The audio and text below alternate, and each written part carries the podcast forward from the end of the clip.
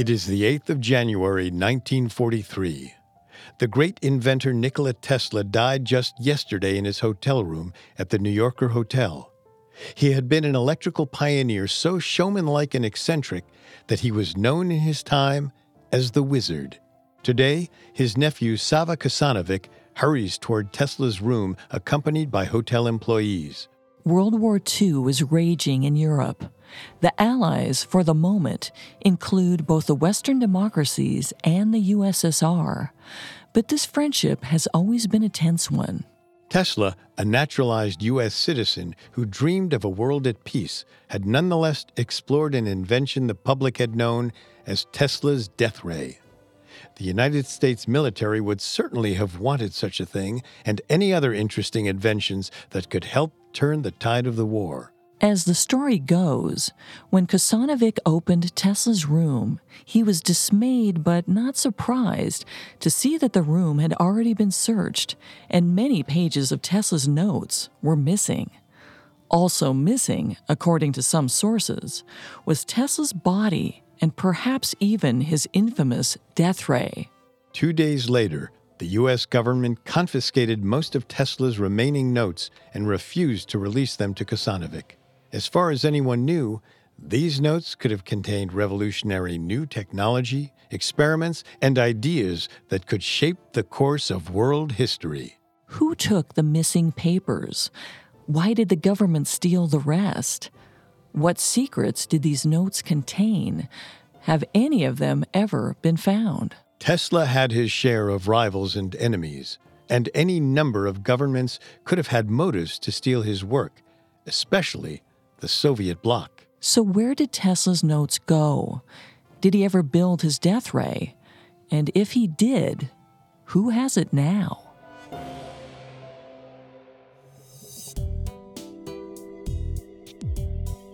Hi, I'm Molly. And I'm Richard. Welcome to Gone, the show where we search for everything missing. Every other Monday, we examine mysterious disappearances and the theories they spawned. From the Amber Room to Michael Rockefeller, Picasso paintings to the Etruscan language, the Roanoke colony to the lost Russian cosmonauts. If it's gone, we're looking for it. You can find previous episodes as well as Parcast's other podcasts on your favorite podcast directory. Some of you have been asking how you can support Gone. If you enjoy the show, the best way to support us is to leave a five star review online. Today, we'll be looking into the missing papers of Nikola Tesla. Why, despite his brilliance, did some of his most ambitious ideas go unfulfilled? And why did many of them go missing after his death? Since his first public demonstration of the power of electricity in 1886, Nikola Tesla has been seen as a magical or even mythical figure. He was the era's Elon Musk, a charismatic and controversial figure whom the press had proclaimed to be a singular genius. He had a bizarre, opaque process. He started many projects he never finished, working in phases of frenetic zeal, beginning the initial ideations, hyping up the project before an amazed public and credulous investors, then either finishing or abandoning these projects.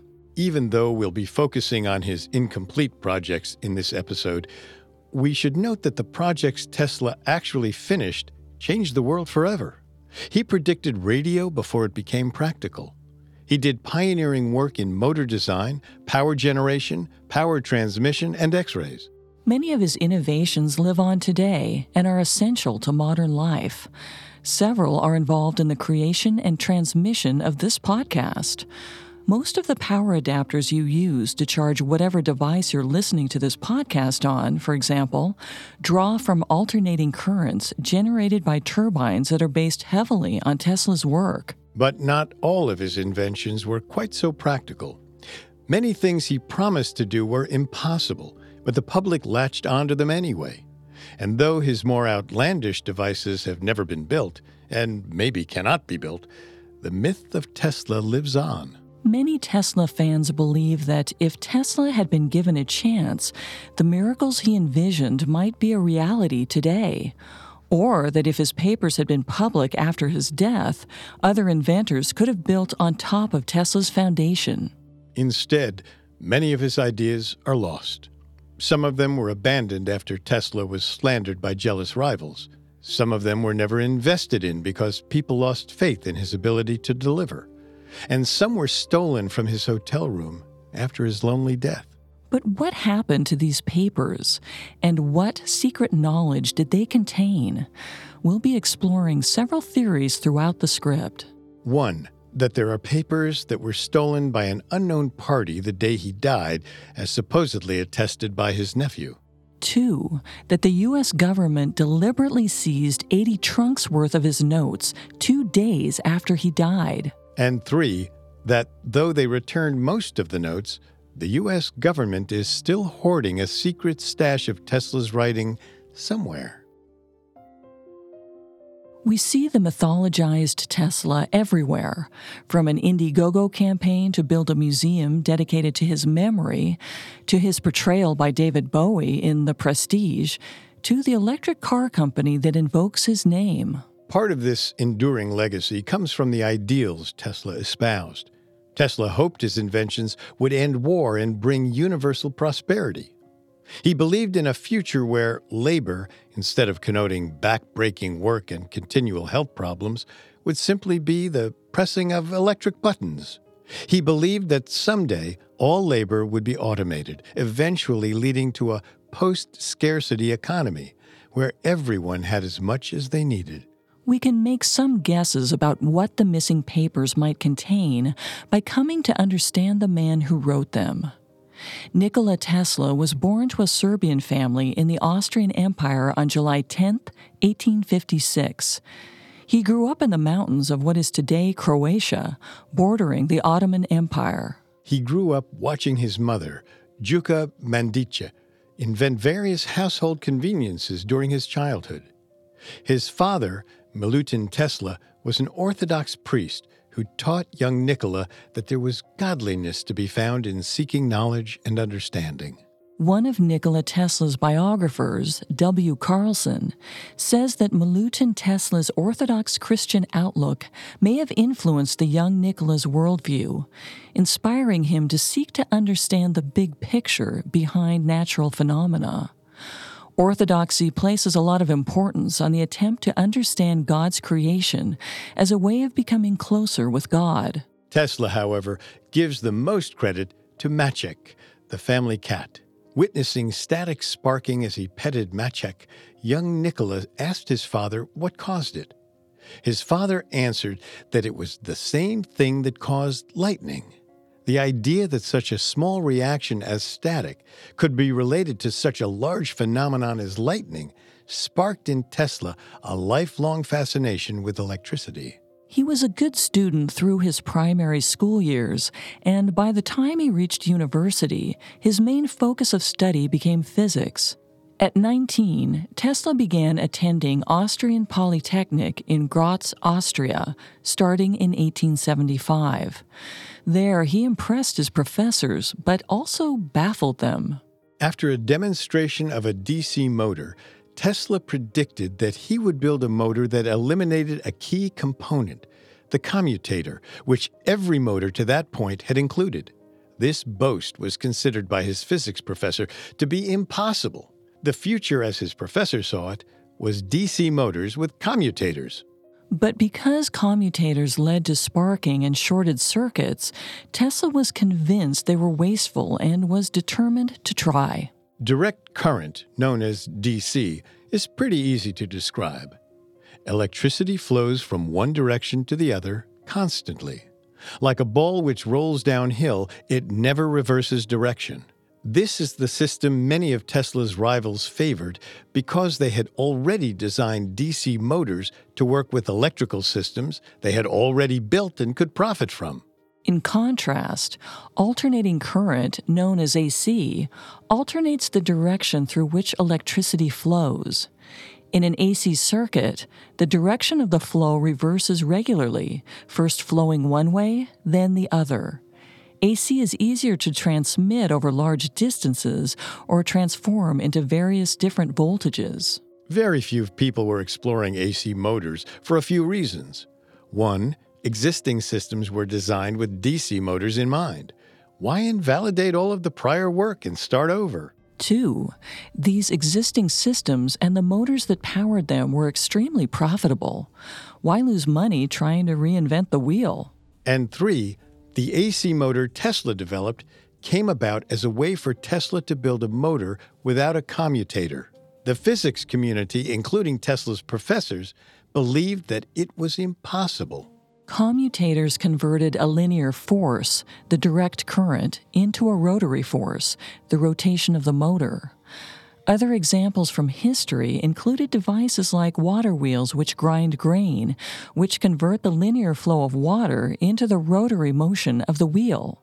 Tesla sounded like he was saying he could build a motor without converting from linear to rotary motion at all he was received much the same as someone who said they could use the flow of water to grind grain directly without the use of a water wheel. All this to say that Tesla saw AC as an exciting challenge, and his explorations of AC produced his most enduring works. Tesla was convinced that he could use AC to eliminate commutators forever. It was a dream he held starting in 1882 when he was about 26 and pursued over the course of the next six years. Those years included dark times for Tesla. He suffered a breakdown and dropped out of school. He became addicted to gambling, but eventually he returned to physics, keeping the dream of an AC motor alive in his head.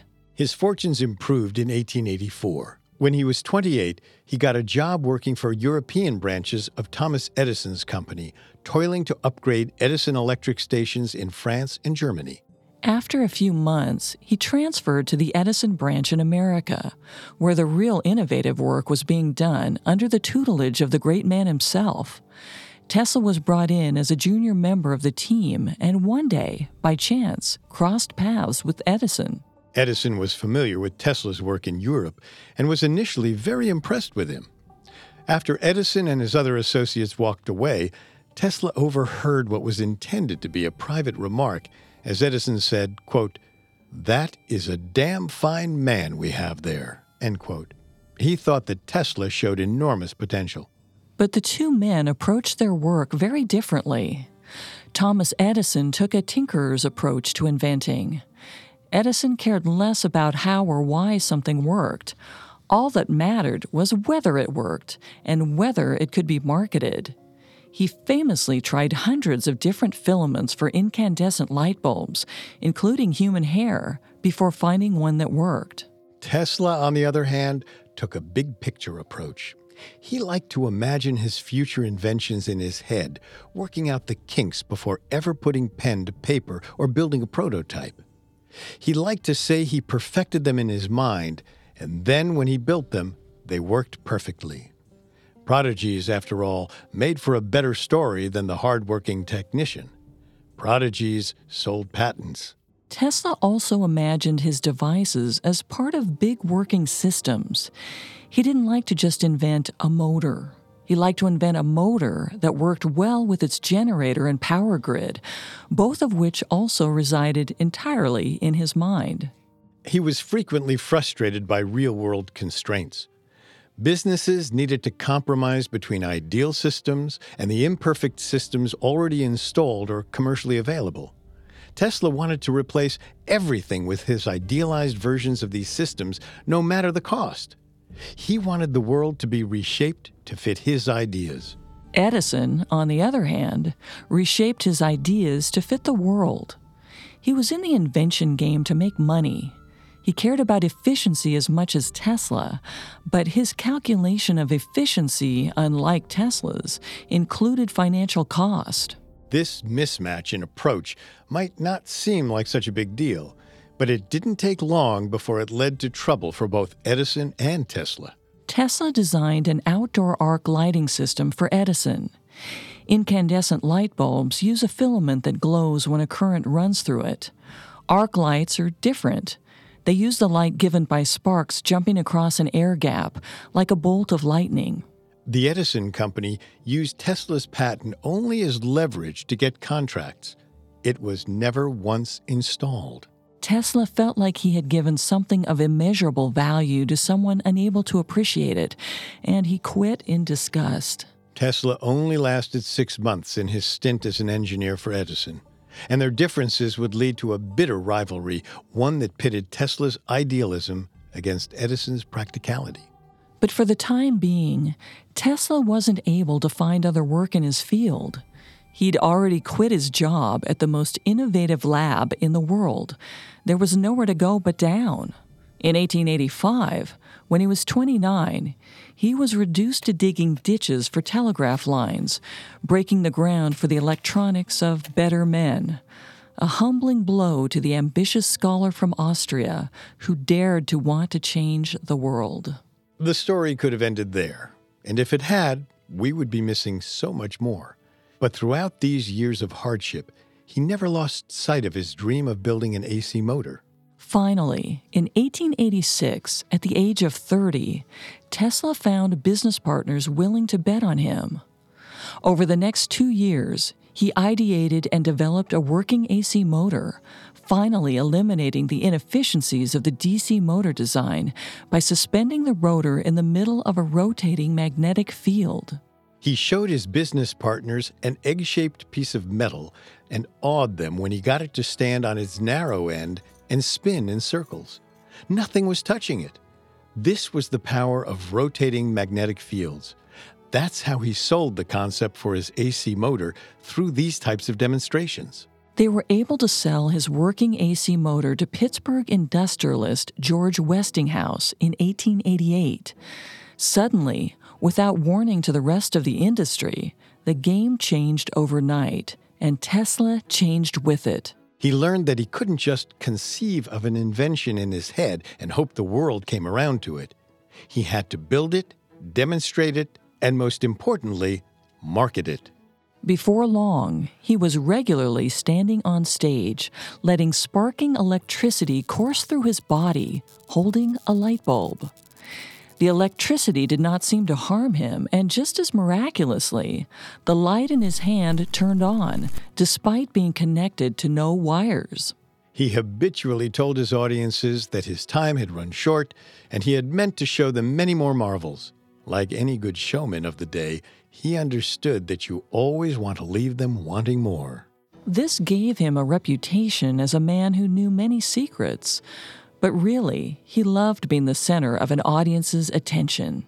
He captivated and awed lay people and electricians alike, only explaining after his various magic tricks that it was not magic they saw, but technology, and the patents were available for purchase. Tesla was still too much of an idealist to be bothered with actually manufacturing and selling his devices en masse. He preferred to sell the rights and let businessmen work out the rest. This was actually a common business model for inventors of that era. Patent sales could lead to generous royalties. The royalties originally stipulated in Tesla's contract with Westinghouse would have made him one of the wealthiest men in America.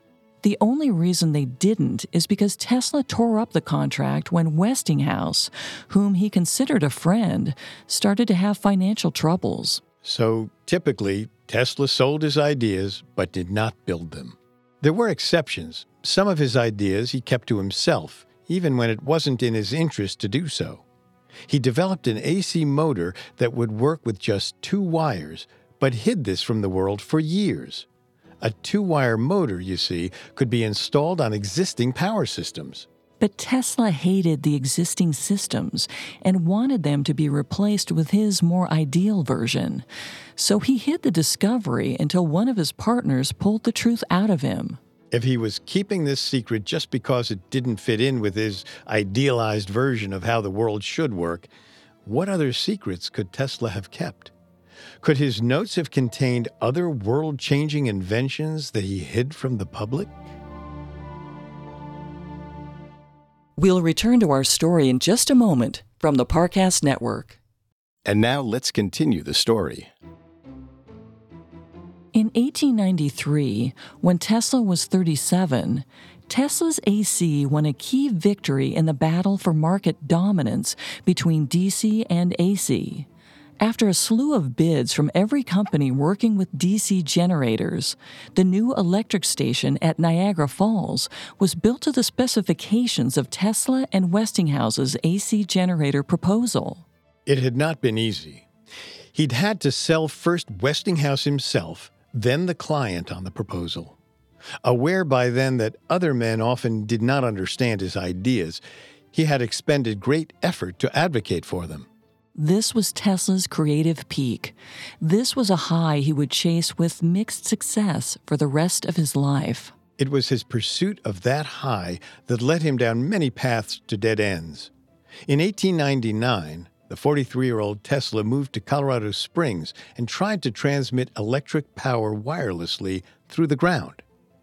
He had some successes, but the power he transmitted dissipated greatly with distance, and it's not clear if it would have been totally safe, though the risks were never fully explored.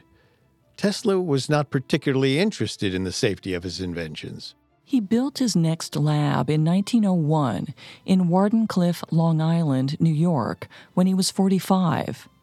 Here, he made attempts to realize some of his boldest dreams the transmission of information or power through the air without wires. He thought the whole world would be connected and able to communicate instantaneously. His vision would eventually prove possible, as we see in modern technologies like radio, Wi Fi, and cell phone towers, though someone else beat him to the punch. Guglielmo Marconi invented the radio in 1901 while Tesla was still toiling at Wardenclyffe.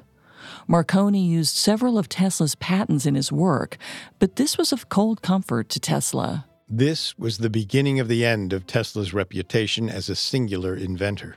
Tesla slowly fell out of favor with investors, the public, and the press.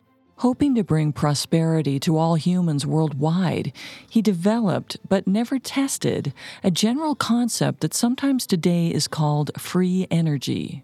The general idea of free energy encompasses a range of devices proposed by many different people. Most are perpetual motion machines, which is to say, physically impossible and useless devices. Tesla didn't call his device a free energy device, though. He called it his ambient air engine.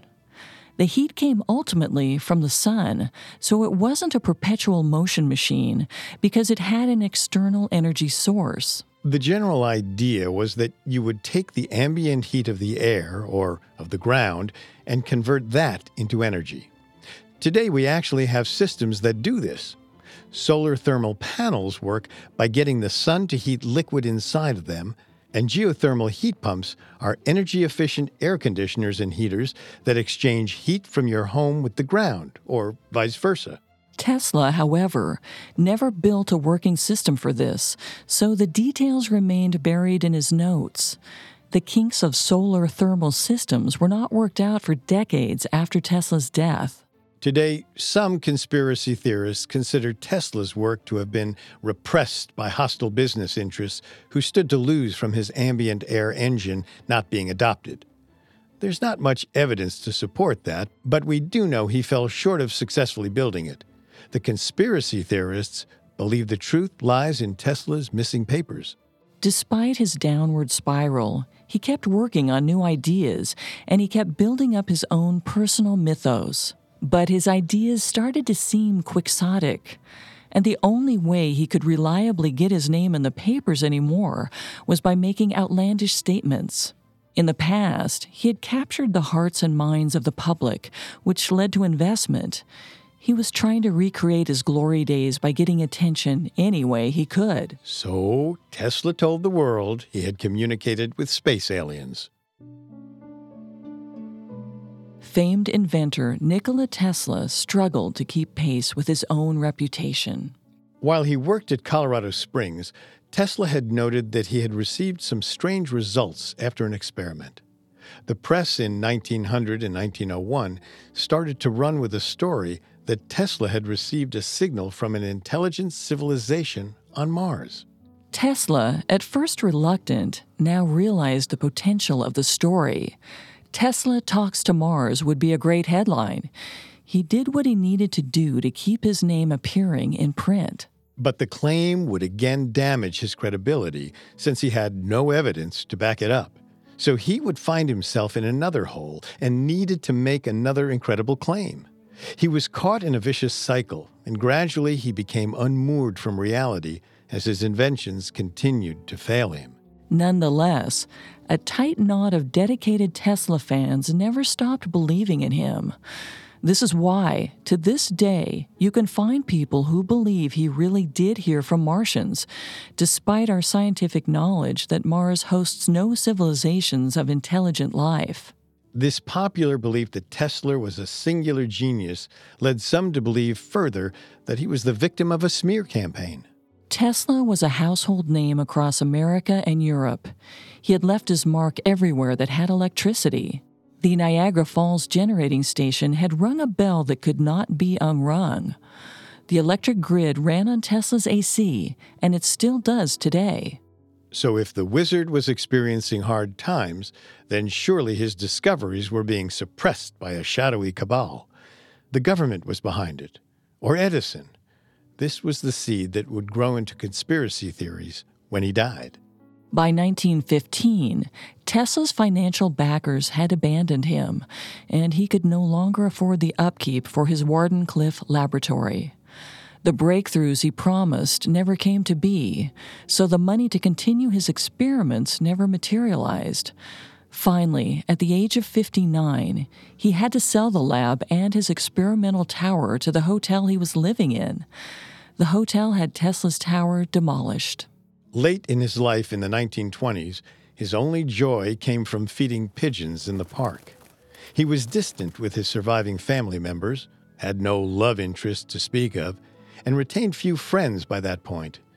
Most of his friends had been assistants, collaborators, or financial backers, and he had none of those now. So he ended up becoming oddly close with the pigeons. By now, Tesla was about 70 years old.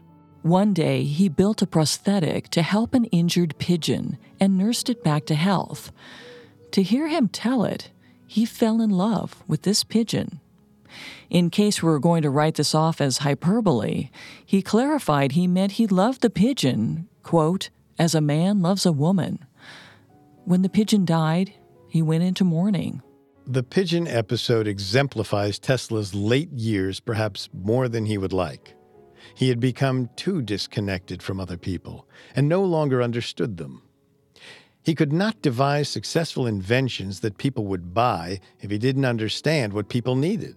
Late in Tesla's life, the world was at the brink of war, which may have helped motivate his studies into what we now call his death ray. Tesla, at first glance, does not seem like the kind of person who would knowingly build a death ray. In fact, he preferred the more scientific sounding name, Teleforce, and some of his fans call it his peace ray. Foreseeing the arguable logic of mutually assured destruction during the Cold War, he hoped to invent a weapon so deadly it would end war. He hoped to install this peace ray at the borders of every country. It was the belief of his nephew, Sava Kosanovic, that the designs for this death ray were among Tesla's notes. In 1934, when he was 78 years old, Tesla had told the New York Times, quote, the death beam would make war impossible by offering every country an invisible Great Wall of China. End quote. Other death rays proposed by various American and European inventors in the early 20th century generally were conceived as projecting literal rays of electromagnetic radiation, or in layman's terms, beams of light. This is the principle behind a laser. And though it's actually possible today to make a laser with military applications, at the time it was not known how to prevent a beam of rays from dissipating at great distances. By the time the ray hit the target, it would be too weak to damage it. Tesla, having recognized this problem, worked through the 1930s on a device that would instead project particles or small objects over great distances, perhaps more comparable to a modern railgun. This device fired physical projectiles, not light, but the term death ray was still the most evocative description. It stuck. In the 1930s, Tesla was in his 70s and 80s.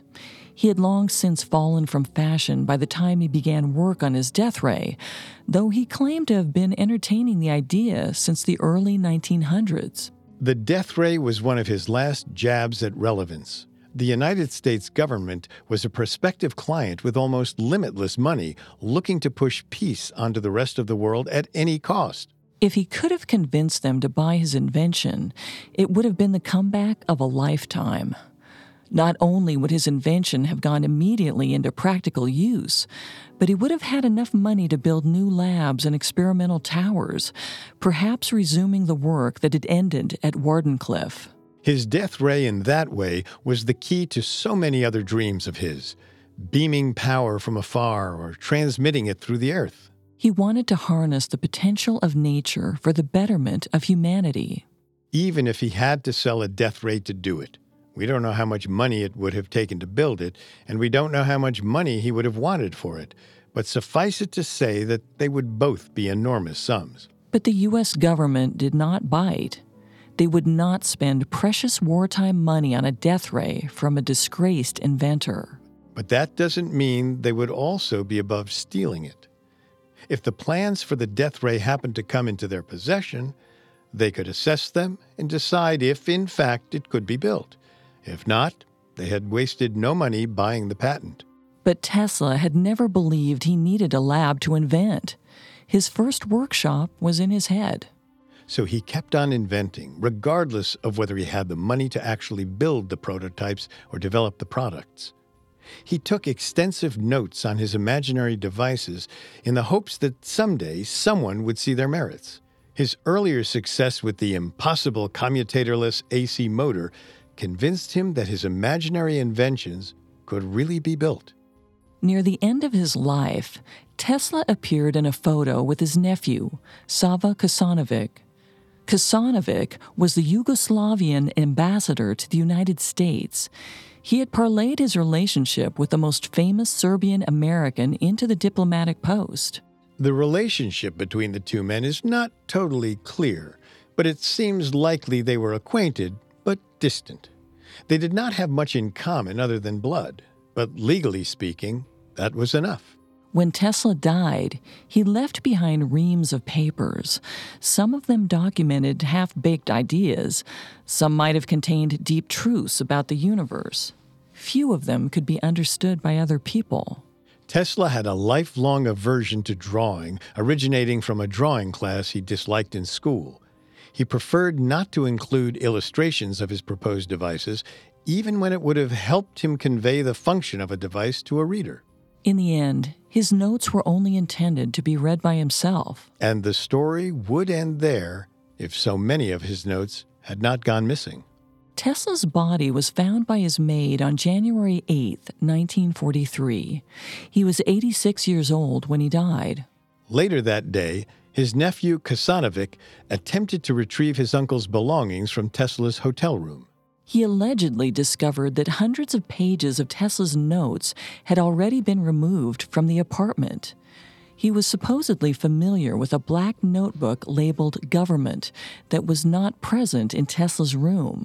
The American government did not trust Kosanovic. The FBI suspected that he had ties to Yugoslavia's Communist Party.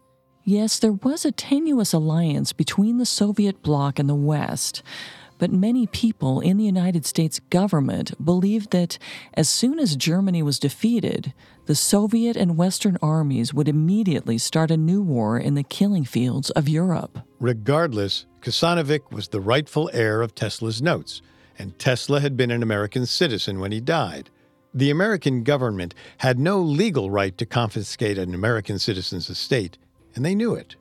So, in order to confiscate Tesla's estate, the government acted as though he was a non citizen immigrant. They seized his notes illegally through the United States Office of Alien Property. Two days after Tesla's death, the United States Office of Alien Property took 80 trunks of Tesla's remaining notes out of his hotel room. Now, if you're saying to yourself, wait, that timeline doesn't make sense, you're not alone.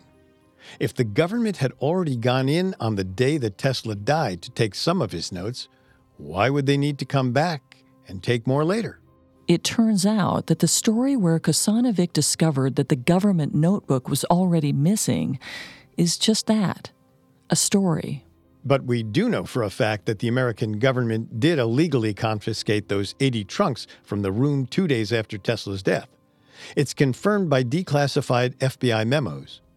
That raises the question of why the government would have motive to interfere with the Tesla estate in the first place.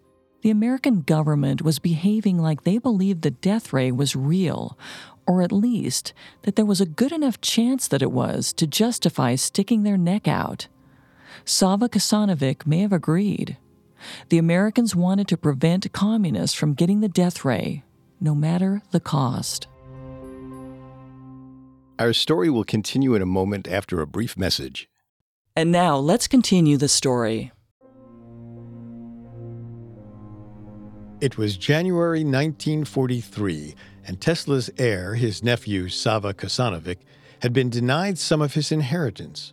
The American government stole hundreds of Tesla's papers, eager to determine if he had built an operable death ray. The illegal search of Tesla's hotel room had been conducted by the Office of Alien Property, especially insulting to Kosanovic, since Tesla had been an American citizen.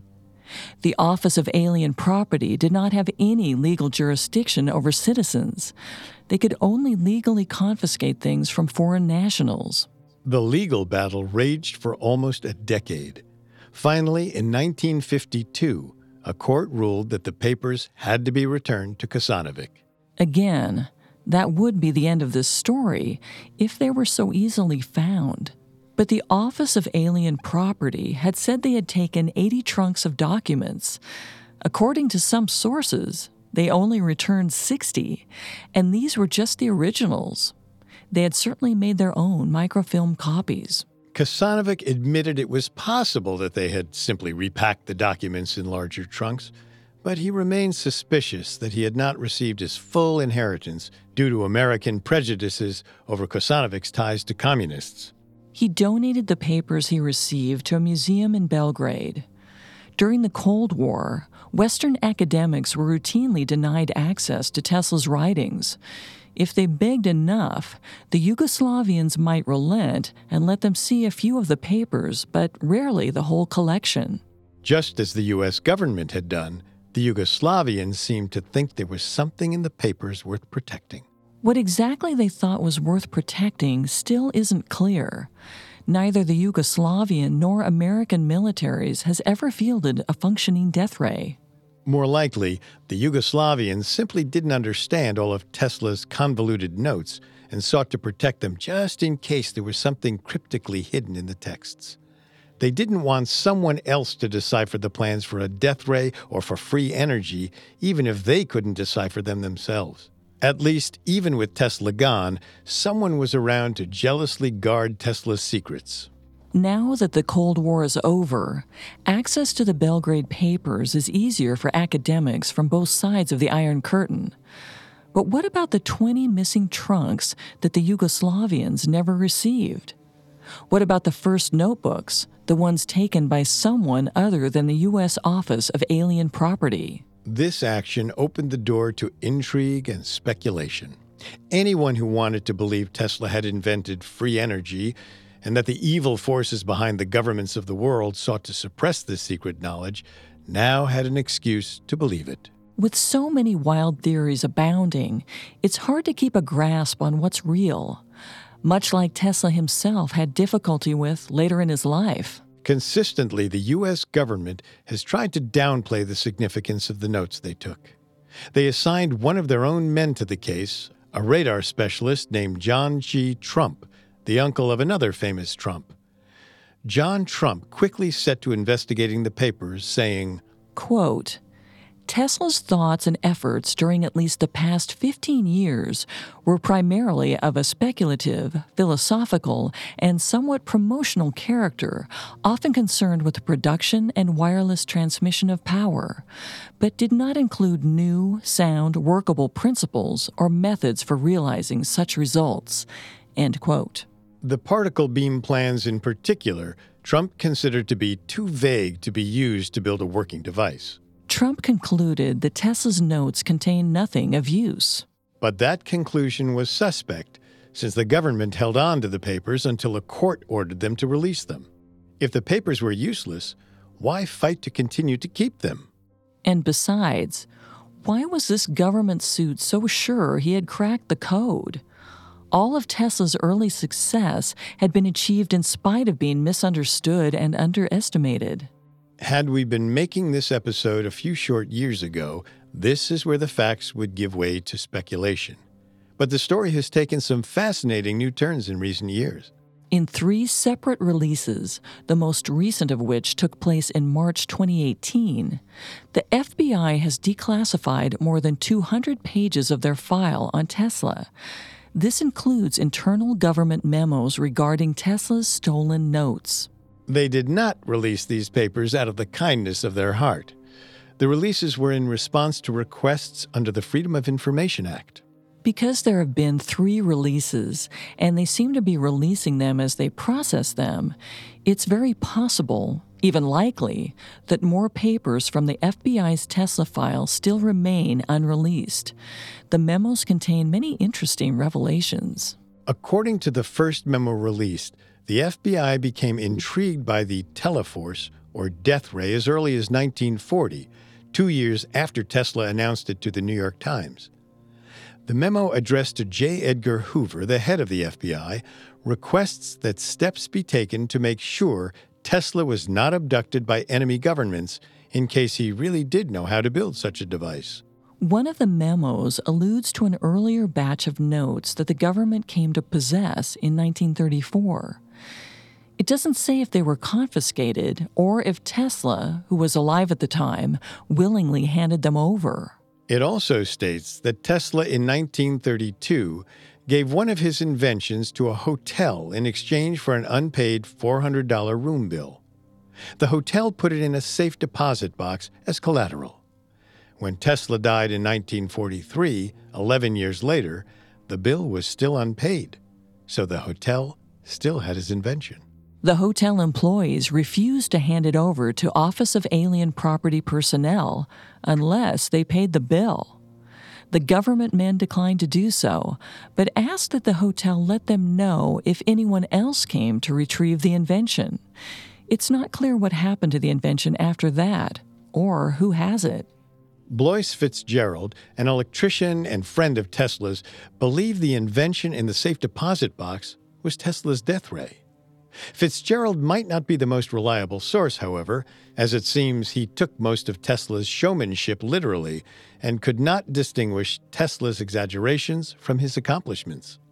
Fitzgerald said the reason he believed Tesla had a working death ray is simply that, well, Tesla told him he did. Fitzgerald never actually saw it. The FBI documents are full of twists like that.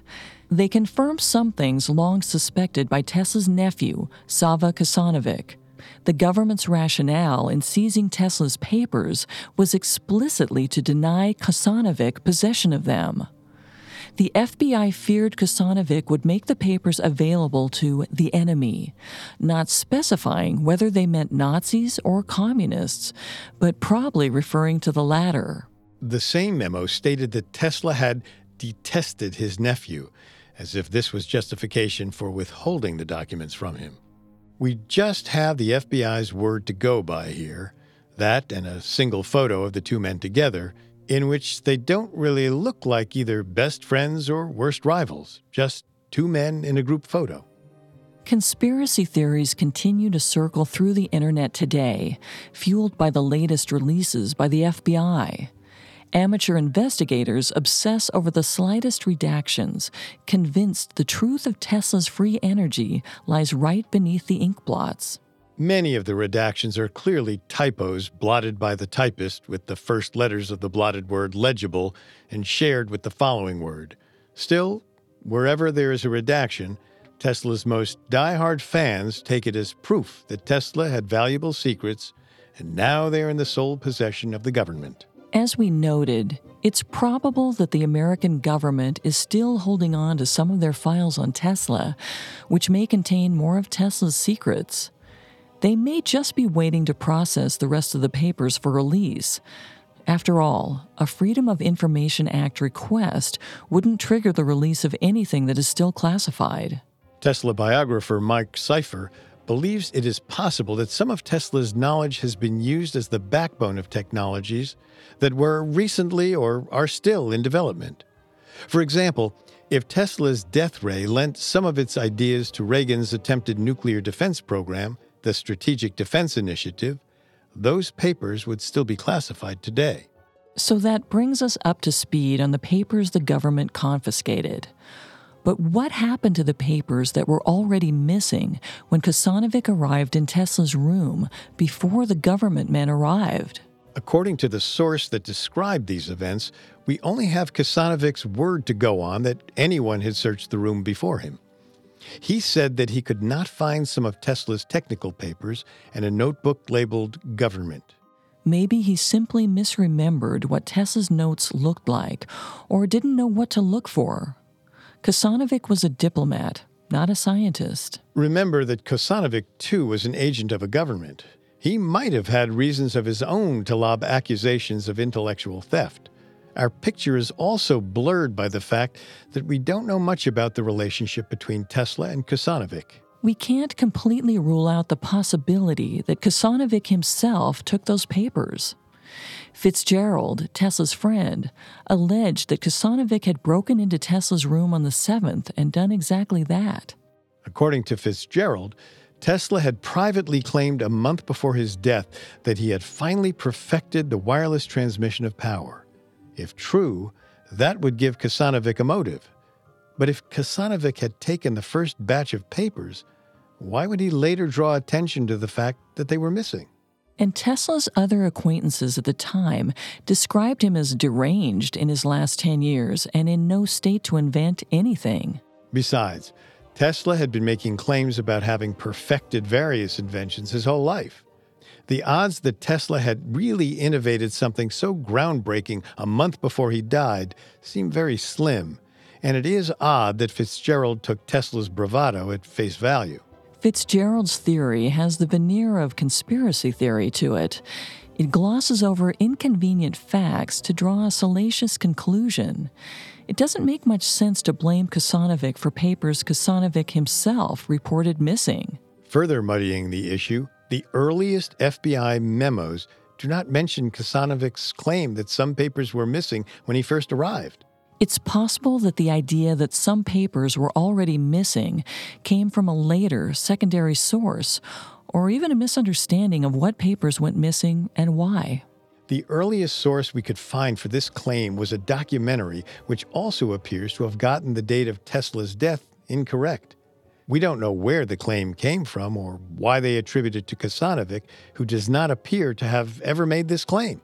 Since the documentary came out, various other sources have echoed the rumor, down to its precise phrasing. So it looks like it originated with the documentary. We think these papers simply never existed. We think it's more likely that everything was in the room when Kosanovic arrived. If the first papers did exist, whoever took them might not have gotten much good out of them regardless. Like the papers the government took, any other potentially missing papers would be of questionable utility. As we pointed out earlier, Tesla's notes weren't exactly easy to understand.